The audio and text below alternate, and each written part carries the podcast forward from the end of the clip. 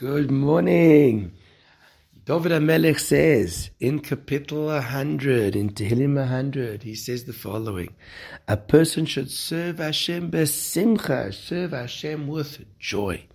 Now, says the Orchos Tzadikim, when a person does a mitzvah with joy, it is worth a thousand times when the person would not do it with joy.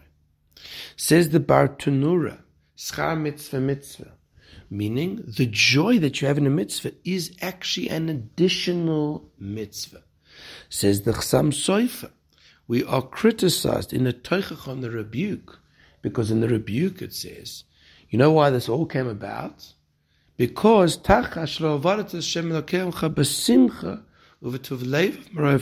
you didn't serve Hashem with joy. What? That should be the source. No, you see from here that the source of all the calamities and all the weakening in Yiddishkeit is not serving Hashem with joy.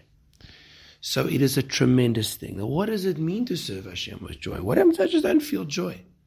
So first of all, you act it which means do it with enthusiasm. It doesn't mean screaming and shouting and making a scene, but it means do it with enthusiasm. Do it with, with excitement. Run into shul. Walk slowly outside of shul. Say the words loudly enough that you can hear it. Prepare in advance. Focus on the siddur. Shake that lulav and think, wow, this is an opportunity to a mitzvah. And even if you don't feel it, it can affect you. Like Chazal tell us,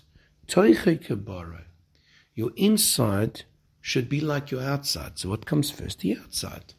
And that's how we grow in terms of Es Hashem. So when we say these words, Ivdu Es Hashem let's work on that. And please God, we will feel it.